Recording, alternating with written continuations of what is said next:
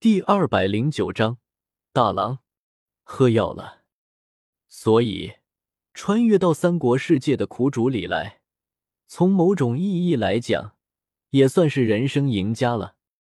所穿越的世界级别不算太高，他在那里基本就是无敌的存在。而且，作为袁家次子，李来还有一个娇滴滴的美女老婆。不过，对于各位想要抱大腿的李来而言，来自三国世界的李来就没什么看头了。毕竟三国的武力值不算高，能够给李来们提供的助力注定会十分有限。可能唯一有意思点的，就是袁熙李来提供的小视频了。有一说一，真机是真的润。算了，下一个吧。品味完了袁熙李来提供的小视频。本体里来无喜无悲，继续抽点下一个新人。就你吧，那个最爱的，你穿越到那里了，是不是封神世界？显然，本体李来是和玲珑世界的李来想到一块去了。俩人都觉得，就这矮胖李来的身高，这气质，实在是和土行孙太像了。在下武大，河北清河县人，从小父母双亡。含辛茹苦将兄弟武松抚养成人，以卖炊饼为业，娶妻潘氏金莲。那气质有一丢丢猥琐的矮胖李来前开口说道：“好家伙，你这是！”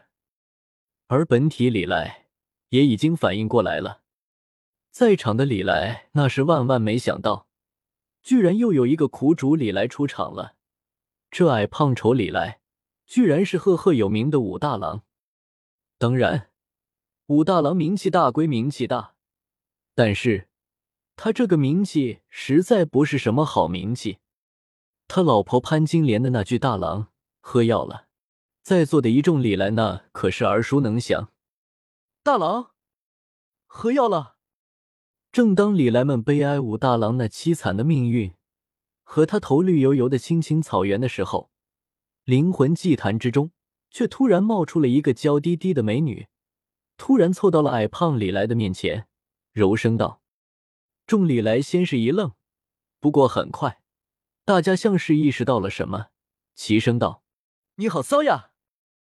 随即，一众李来哄堂大笑。灵魂祭坛之中充满了快活的空气。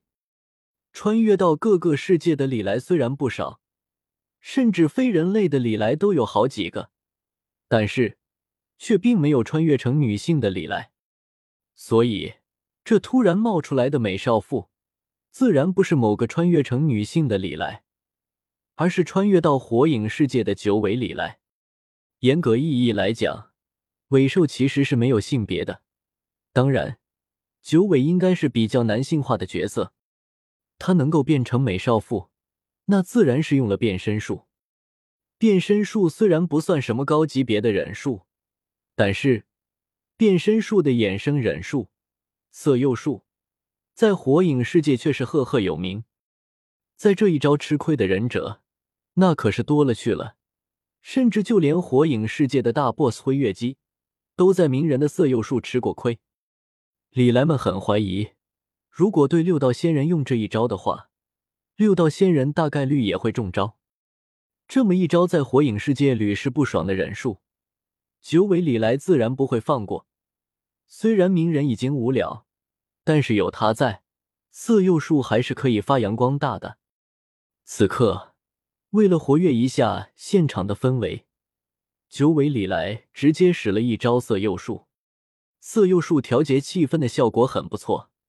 总之，灵魂祭坛内现在充满了欢声笑语。来自新小群。